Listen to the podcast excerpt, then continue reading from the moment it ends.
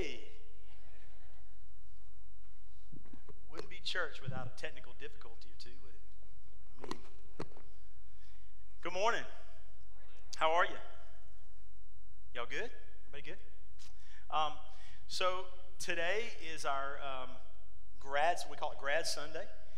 And uh, wherever you're watching from, we want to welcome you. Want to say a special welcome if you're kind of tuning in for the first time, checking us out uh, online. Um, we're really glad you're with us today because today's a special day, and uh, we hope that uh, you'll kind of get the uh, the gist of why we believe that that investing in students and our and children spiritually uh, is the most worthy endeavor.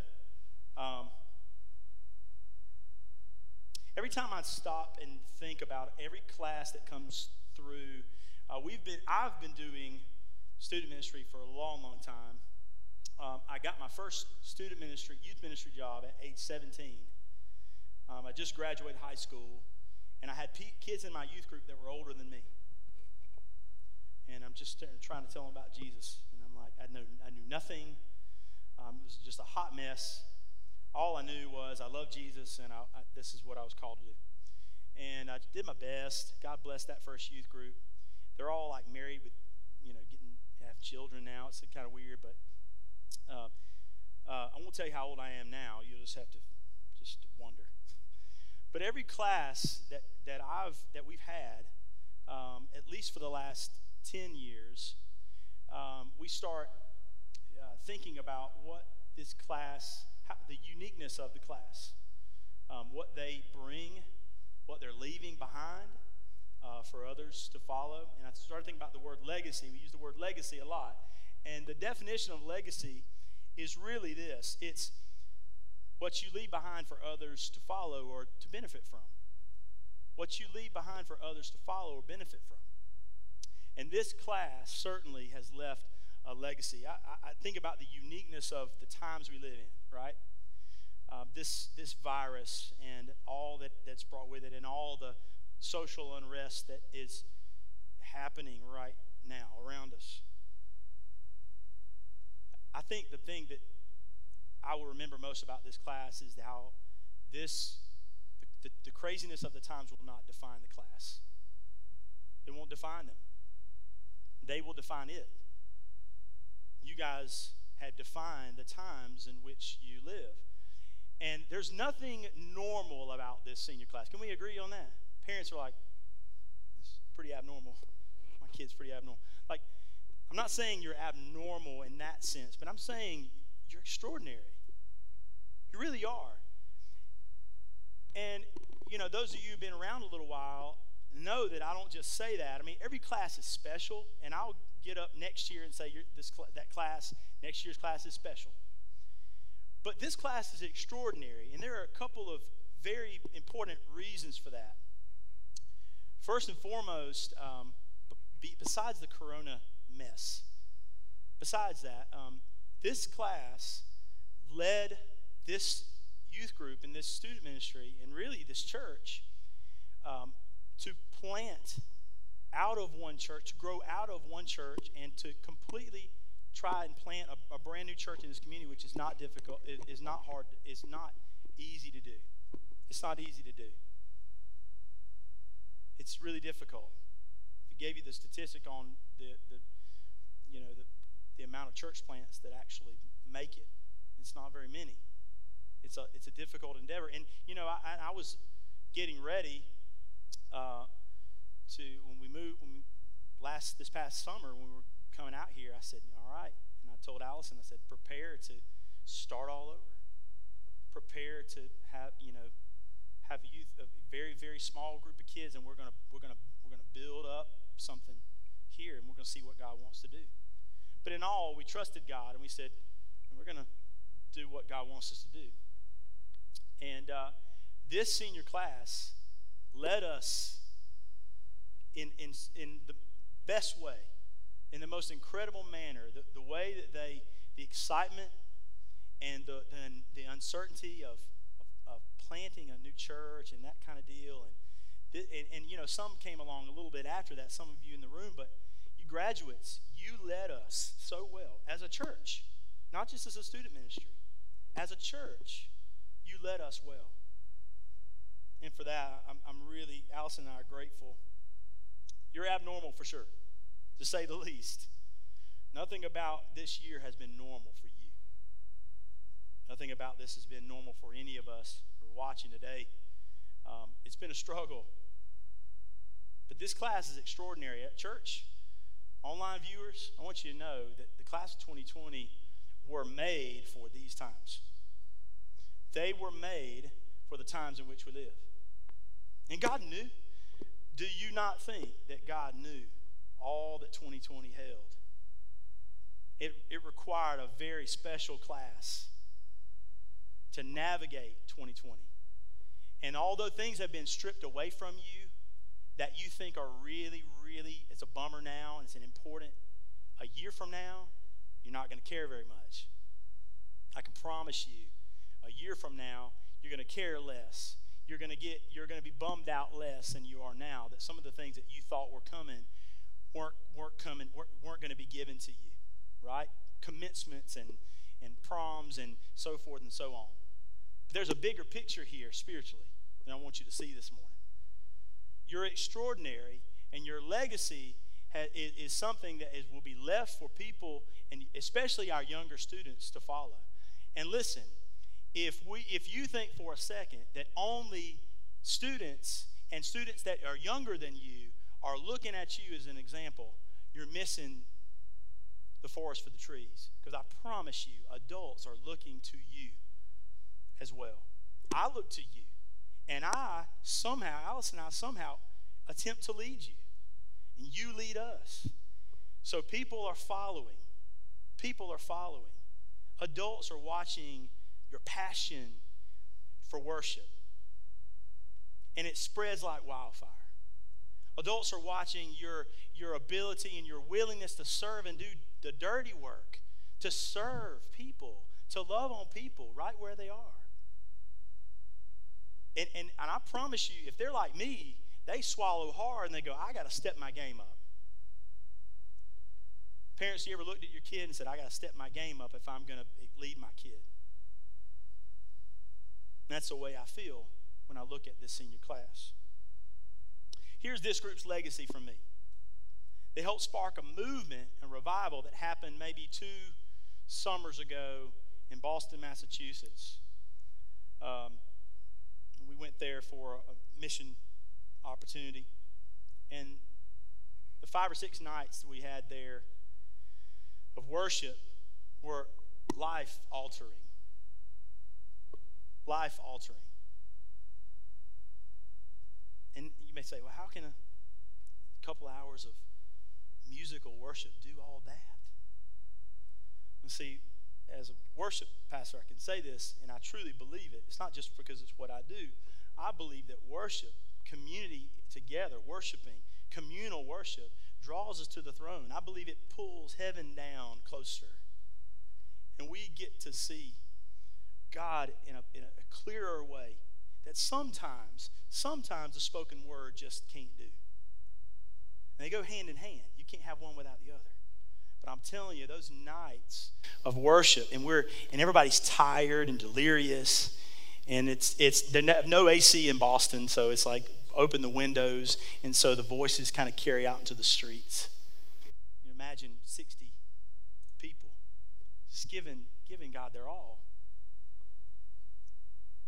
They sparked a movement, a revival in our students and our community. And it goes beyond the walls of, a, of one church. This is not just about one church, I promise you. This is about our community. And I told someone the other day, I think, my, I believe that my call is to the, the children of this community. Our call is to the kids of our community and their parents. And I want to say to our parents, thank you so much for trusting us with your children. We hope that you have seen God do work in their hearts. Not that they had a good time, not that we took care of them on trips, brought them back alive, but that they will be forever, the trajectory of their lives will be different from their time with us. That's it. I got a little feedback going on, Dave. But the trajectory of their lives will be different because of their time, your time with us. That's truly what we want. And we use a term around here, and it's true. It's not just a, what we put on the back of a t shirt, it's family. It really is family. And I promise you, today, and, and the end of your the end of one season of your life does not end your time in our family. The end of this season of your life does not end. The, the, the college kids that are in the room that came up through the youth group, they're like, yeah, the family members, yeah. Look, and you'll find that out sooner or later that we love you for the long haul.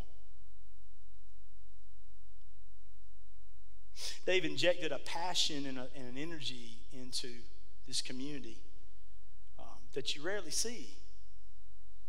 There are moments, I believe there are little grace moments that God moments that God gives us, and um, I believe we're living in one of those. You can watch the news and see what's happening with corona or social unrest, or you can look at our kids and see how God is moving in their hearts because they are the ones that will lead us through all this mess that we see.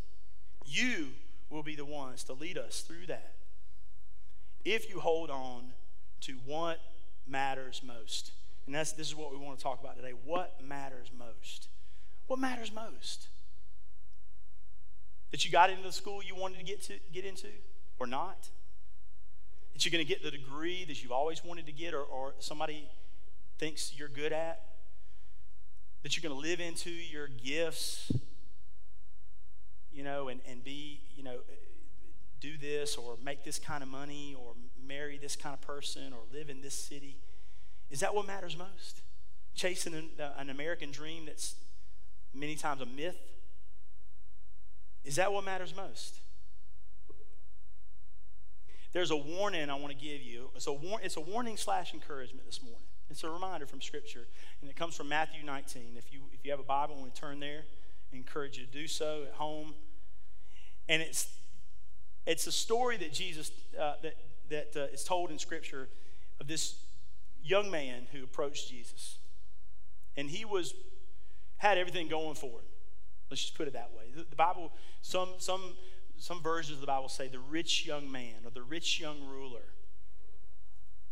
Let's just paraphrase it. He he was a, a young man who had it all in front of him. Okay. And we can kind of we can kind of parallel that with where you are. All right? And he approached Jesus and he really wanted to know one thing. Here's what he wanted to know. He wanted to know what mattered most. He wanted the answer.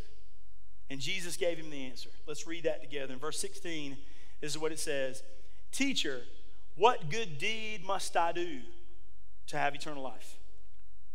There's only one who is good but to answer your question, Jesus says, if you want to receive eternal life, keep the commandments. If we stop there, if we stop there, we're going to miss the answer. That's not the answer. It's part of the answer. Because if, we, if, if you stop reading that scripture right there, you're going to say, okay, that means, graduates, people at home, I need to be a good person. I need to follow the rules and tag attach God's name to it, and I'm going to be good. I mean, I'll be okay. But there's more. The man said, Which ones?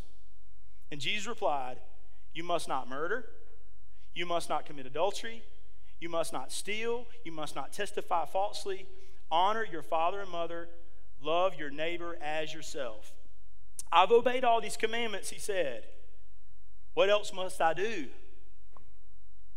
Jesus told him, If you want to be perfect, go and sell all your possessions, give the money to the poor, and you'll have treasure in heaven. Then, when you're done, come follow me. And here's the sad, the heartbreaking part of this passage. When the young man heard this, he went away sad for he had many possessions. Was Jesus saying, just, hey, follow all the rules, you get to heaven? Really, getting to heaven is what it's about, right? Like, getting into heaven? That's what I'm aiming for. I'm, I'm aiming to get into heaven. So if I can do what is must be done to get into heaven, I'm okay. If I can follow the rules, if I can call myself a Christian, if I can go to church every now and again, I can get into heaven. I call myself a Christian. I give my heart to Christ one time at, a, at an altar or some, you know, through a prayer. Then i have checked that box. I'm good. Jesus that's not it. That's not it. Yes. Could you slide under the un, under the, the gate and get into heaven through giving your heart to Christ? Absolutely. He said that's not what matters most. He said, Here's the most important thing in life. You ready? He said, Young man, if you want the life, if you truly want to live, put your eyes on me. Put your focus on me. Follow me. Set your sights on the kingdom of heaven and never look back. Don't set your sights on this world and the chaos. See, we can get really like, like stirred up. And we should by all that we see around us. We should be stirred up. As believers, it should stir us up more than anybody. But we can get swept away in a wave of emotion that takes our eyes off Jesus. Listen, don't let the chaos of this current world and the situation we don't let it take your eyes off Jesus. See, you can attach Jesus' name to social justice, and you, your heart is far from Jesus. Don't be one of those people. You can attach your name uh, to, to your life, Jesus' name to your life, and go to college and just live like you want to live and say, I love Jesus. I've had that said to me before. I said, Yeah, but where's the proof? The words aren't going to do it.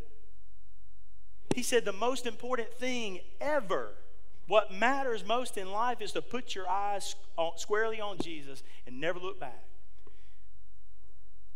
it'll change the trajectory of your life.